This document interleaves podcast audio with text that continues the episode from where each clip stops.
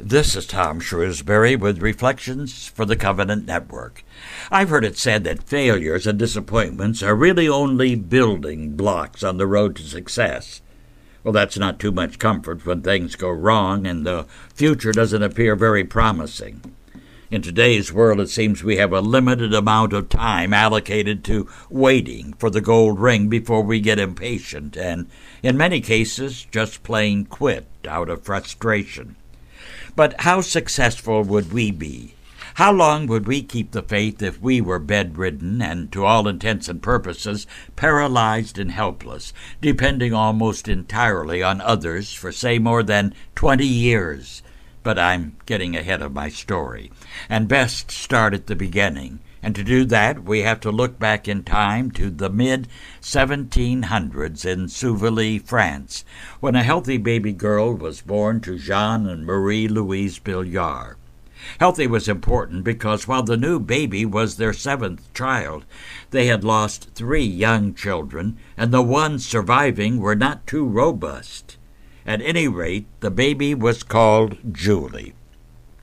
She was the joy of the family, happy and healthy.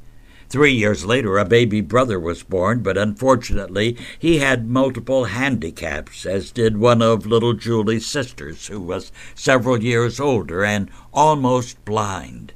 Schooling was more attainable for Julie because her uncle ran the little town school where she was an eager and excellent student. While she excelled in her classes, there was no question that religion was her favorite subject, and she quickly passed all the older children in her knowledge and understanding of the catechism. And that led her, even at such a young age, to have a great love and devotion to God. Her mother would frequently see her sitting quietly in the garden by herself, and when questioned what she was doing, she would happily respond that she was talking to God. Not all the children were fortunate enough to go to school. Many could not simply afford the luxury in those days, and it was not uncommon to see eight or nine year old Julie holding her own classes in the yard, teaching the less fortunate children about Jesus as well as how to pray, and of course reading and writing. As an interesting sidelight, at that time there was one little boy, really an urchin and almost an outcast, for whom little Julie felt a special empathy, and took the time to teach him not only how to read and write, but how to behave. Many years later, that same little boy would write Julie that because of her, he had grown to become a prosperous and successful businessman. Well, in those days, children would make their first communion when they were in their early teens. But the new priest in town was so impressed with Julie that at nine years old he said she was ready, and to avoid the impression of special treatment, he would give her communion in private. But by eleven she was obviously so advanced that she began to receive the Eucharist with everyone else and now she was spending an hour a day in church praying, as well as giving a great deal of thought about one day becoming a nun. Her young devotions were what might be called examples of what was to be. She would go out of her way to help with those who were ill, and it was not uncommon for her, even at so young an age, to have her parents' permission to spend the night with someone who was seriously ill and who needed round the clock attention. Well, naturally, this was noticed by the townspeople of Souvilly, who often referred to Julie as the saint of Souvilly. She received the sacrament of confirmation at the age of thirteen, and afterwards told the parish priest that she would like to give herself completely to God, asking his permission for her to make a vow of chastity. Now, in those days, it was not that uncommon for a girl in her early teens to marry. And at the age of fourteen, with her priest's permission, Julie made her gift to God with the vow of chastity. But life was not to be simple for Julie. Her older brother died shortly after her confirmation, followed by the death of one of her sisters. Julie's father was a merchant dealing with soft goods such as cloths, linens, and lace and the sort. He had just returned from a buying trip in which he bought all kinds of fine merchandise that would enhance his business. It was a big gamble, but it would allow him to better support his family. Unfortunately, while they slept that first night back, thieves broke into the house and stole much of his new merchandise, creating immediate financial disaster. Just a few items of the fabrics were left. While praying in church, Julie had an inspiration when she heard the bells signaling the Angelus. In her mind, she imagined seeing the men in the fields stopping to pray. Her idea was that she too could work in the fields, and that would help the family's income. Oh, her parents strongly objected to their teenage daughter working side by side with the rough and tumble farm hands who rarely entered a church and knew little about God. Seeing them pray was definitely imaginary to, to little Julie. Her parents' concern didn't deter her. Her quick response was, Well, I'll teach them about God and so she started working side by side with the men in the fields. She was a prime target for their jokes and thoughts, this young and innocent girl. When they would break for lunch, Julie would use the time reading about the saints.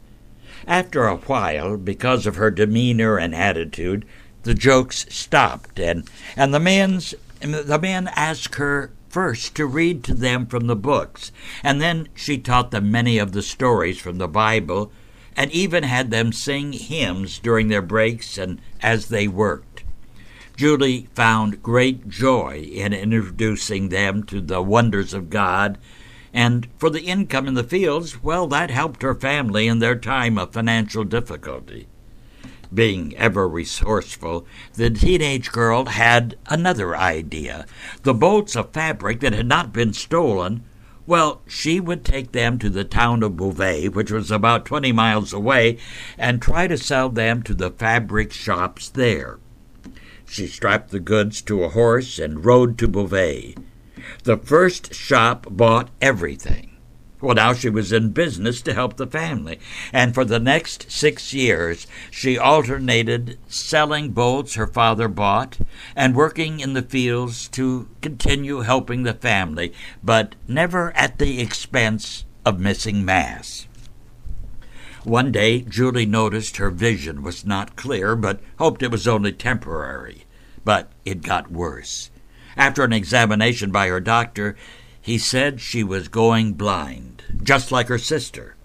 Well, her mother took her to a Cistercian monastery in Montreuil, where they had a replica of Veronica's veil in the shrine. They prayed and received a double miracle. Both Julie and her sister's sight were restored. But her faith was to be tested again with even a more dire consequence.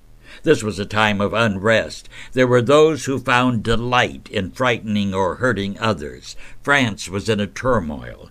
And one evening she and her father were sitting together in their home when a rock was thrown through the window, followed by a shot, apparently aimed at her father.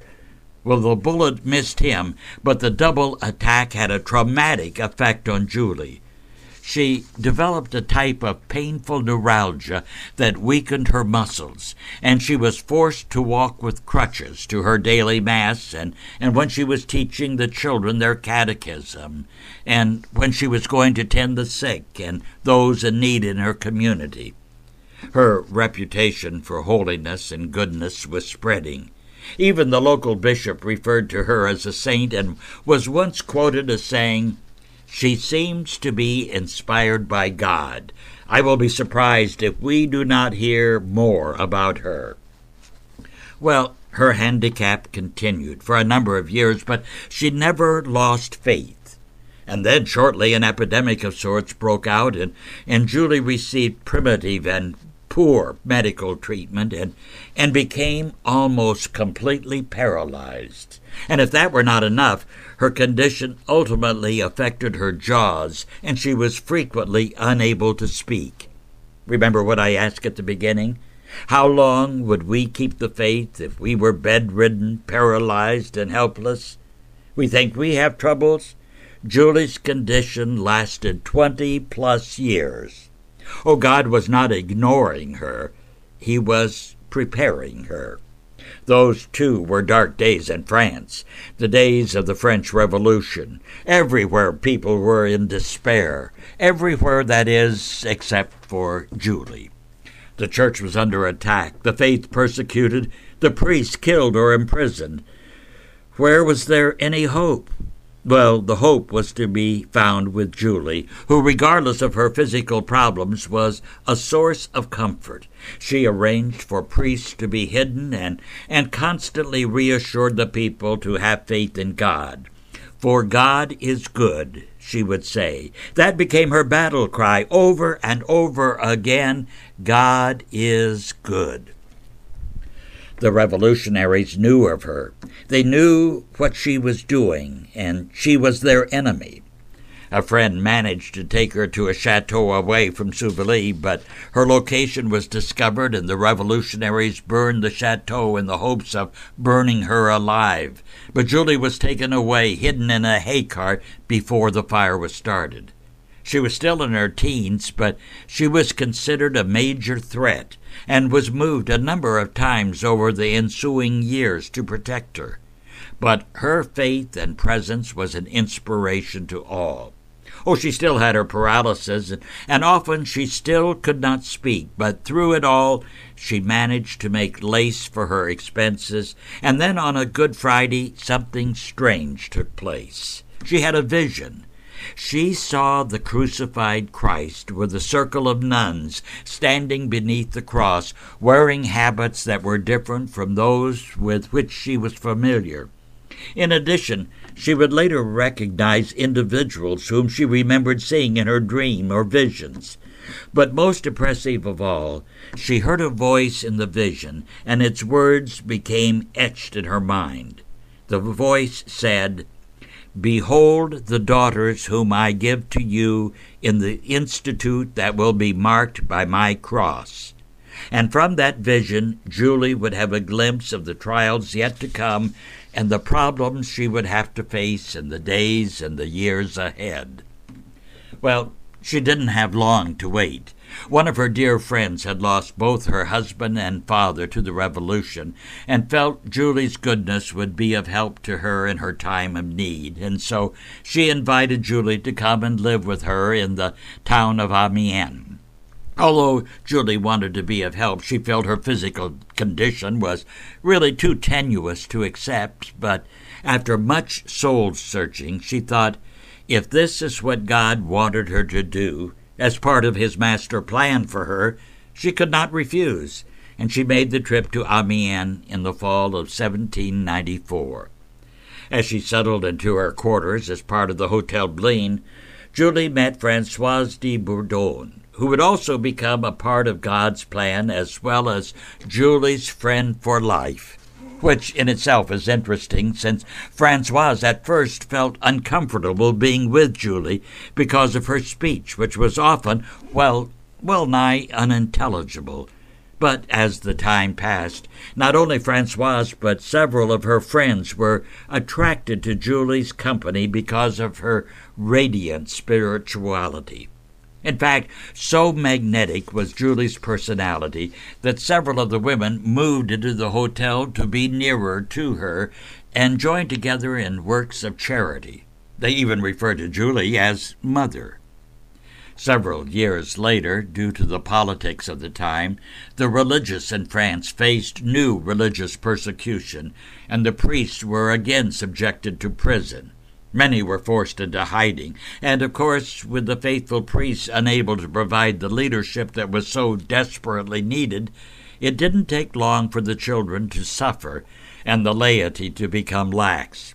Anyone attempting to practice their faith were also in danger. So one of the ladies of the group living in the same hotel as Julie and a part of her group suggested they leave and take up residence in a small estate she owned outside the city and away from the soldiers. Under cover of darkness, the small group, accompanied by a faithful priest who was also hunted, slipped out of the hotel and made their way to the estate, which was a, just a few miles away. The priest spent long hours working with Julie to improve her speech, and each day it seemed to improve. Their exile lasted almost two years, and the year was 1799, and Julie was now almost fifty years old. But she was now able to speak. Their long wait to return to the daily practice of their faith was now ending. They could once again openly worship God, and the priests and religious could proclaim His good news after so many long years of religious persecutions. Trouble was, the churches and schools had been closed. The priests and religious had to work underground, so to speak. Most of the population had not experienced the beauty of the Mass or the glory of the Word of God, and, and people just plain forgot. It was simpler that way, and infinitely easier than having to follow the rules of God. So in 1803, after four years in their exiled village, Father Thomas, Julie, and Francoise decided it was time to return to Amiens where they determined there was much to do there to restore the faith. And in Amiens, the local priest there was a Father Varin, who was familiar with Julie, having seen how effective she had been over the past few years, and, and he suggested to her that she began a community of sisters with the objective of educating the children. He recognized her holiness as well as her abilities. Julie, on the other hand, felt overwhelmed. The other women who had been with them had returned to their homes. Now it was just she and Francoise. Two women. Just two women. Plus, she had her health problems, and the good priest's idea seemed dashed with the basic question how could just the two women do all that was needed to be done? Well, it was simple. She couldn't, but she did gather as many children as she could to teach them religion, and that was a start. Small, but a start. Father Varin knew what Julie could do. He had faith in her and Francoise, and had them pray for other women to join them. Julie and Francoise moved into an abandoned, vacant orphanage, and Father Varin sent them eight orphans for them to house, feed, teach, and take care of. A big job for just two women. But then they had a visitor, a lady named Catherine, who told them that she had worked with the ladies of the Sacred Heart, who helped educate the children of the well to do, but that her own deep wish was to help the children from poverty who didn't have the advantages of wealth, and she would like to work with Julie and Francoise. And so, on February the 2nd, in 1804, in the chapel of the orphanage, Father Varin celebrated a very special Mass in which the three women, Julie, Francoise, and Catherine, consecrated themselves as religious sisters with their primary objective to devote their lives and energy to providing the needed education of orphans, as well as preparing others to be able to follow their charism. They would take for their name the Sisters of Notre Dame. Of course, Notre Dame, or as we say in the United States, Notre Dame, is a name well known. But so many of us just accept that as the name, forgetting that it is French for our Lady. And it would be Our Lady, or perhaps better phrased, their Lady, who would be their patroness. Within a short time, three more women joined their order, and now Mother Julie expanded her role in teaching other women about the faith and their responsibilities. And of course, more women then joined as sisters. This was a special time in church history. People were now free to celebrate the faith, and special ceremonies were held in the church. Julie was often carried in on a chair since she was still unable to walk, and she would instruct women in matters of faith and taught them their catechism. Father Varin had introduced a young priest named Father Enfantin, who would stay with the sisters and would be Julie's spiritual adviser, even though he was less than half her age. Toward the end of a mission in honor of the Sacred Heart, Father Enfantin asked Julie to join with him in a novena to the Sacred Heart for a special intention to help someone he knew with a problem. Well, naturally, she agreed, and after Mass, a few days later, as Julie was sitting in the garden, Father Enfantin walked up to her and spoke with powerful words, saying, Mother, if you have any faith, take one step in honor of the Sacred Heart of Jesus. And for the first time in 22 years, Mother Julie stood and took that first step and walked. Word spread quickly with the general perception that God had definite plans for Sister Julie. Her priest friends left for other assignments, and a Father de Sambucy was named her confessor and adviser. This would ultimately not bode well for Sister Julie. As superior of the new order, perhaps it's best to refer to her now as Mother Julie. Oh, she was busy with a myriad of details, large and small, but her favorite activity was teaching about the love of God, particularly to children, and helping prepare women to live fruitful and productive Christian lives. Well, the sisters' lives were not easy, and their earthly rewards were barely visible. Their food generally consisted of just bread and water in the mornings, soup at noon, and perhaps a few vegetables for dinner. And at night, well, they would sleep on straw mats. But their sacrifices were their gifts to God for the joy of spreading devotion to Him, and He showed His gratitude. On the feast of the presentation of Jesus in the temple, the date was the 2nd of February, 1806. Mother was telling her sisters the story of the presentation. She paused a moment, looked at the crucifix, and as she did, she rose in the air, her feet not touching the floor, as she appeared in ecstasy with a light shining from her face. Apparently, there was a sound that jarred her back to reality, and she quickly descended back to the floor and immediately left the room. She would later confide to her longtime friend Francoise God let me know that we will carry the light of the gospel to all nations. We are not to be limited to one diocese or one country. She was right because shortly thereafter the Bishop of Ghent in Flanders invited her to open a house in his diocese, but she would need someone who spoke Flemish, and none of her sisters did. Well, quite naturally, such a woman volunteered and returned with her to the mother house in Amiens for training. They now had 18 sisters and moved into a bigger house where they could train more children. They had to get word around, so mother sent the children or sisters out to walk in the streets ringing bells, announcing that the Sisters of Notre Dame had opened a free school for little girls, and 60 girls showed up. Then the second convent opened up in Ghent with several sisters, including the Flemish woman. Word of their efforts and successes was spreading. The Bishop of Namur was requesting that mother that mother open a house in his diocese.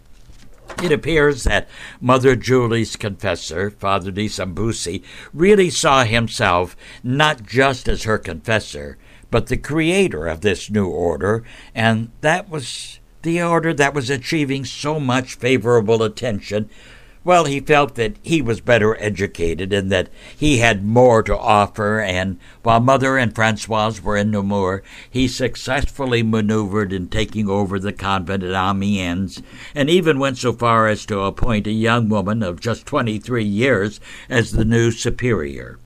He even turned the local bishop against Mother Julie, who made it clear that she was not to return. Former friends and supporters were wrongly informed and, and turned against Mother Julie based on these false allegations. Ever faithful to her vows, she steadfastly held her ground, sorrowful at the desertion of many of her old friends and supporters who had been supplied with these false information pieces. But she nonetheless forgave them as Jesus had forgiven those who crucified him. The local bishop at Amiens wanted the order run in one direction and gave her permission to establish another order in Namur. All the sisters but two elected to go with Mother Julie to Namur. There were to be more trials and tribulations, but she would constantly remind her sisters that we exist for the poor, absolutely only for the poor. She would prevail despite her misinformed opposition. In twelve years, Mother Julie made a hundred and twenty trips, often on foot and often with difficulty, such as the time she had to walk thirty seven miles to Namur carrying her bag. Oh, yes, she was eventually asked to return to Amiens, but had a vision of Jesus carrying his cross away from that convent. And she said, We must close the convent at Amiens and concentrate on a wider area. Well, she was faced with more hurdles. Napoleon's wars made travel difficult, but she would write countless letters of advice and help to her sisters throughout the area, many of the letters which are surviving to this day. Under her guidance, the Sisters of Namur flourished and spread. Two other separate congregations were established from the Sisters of Notre Dame, founded by Mother Julie. Today, Sisters of Notre Dame from all three congregations continue her work and live according to her spirit. She was taken ill in January of 1816, and after three months of pain and suffering, borne in silence, she died with the Magnificat on her lips, and her cause for canonization started in 1881, and after the necessary confirmed miracles, she was canonized a saint in 1969 by Pope Paul VI. Today, the Sisters of Notre Dame are recognized as outstanding educators, and over the years, thousands of sisters have taught children and adults on five continents. Although many sisters continue to staff schools, others have chosen to work with the homeless, AIDS patients, the elderly poor, and countless others in need of help. All of this activity has one aim to proclaim in our time, as St. Julie did in hers, that God is good. And St. Julie Billiart shows beautifully what one person can do in spite of difficulties. And she was right. God is good. This is Tom Shrewsbury with Reflections for the Covenant Network.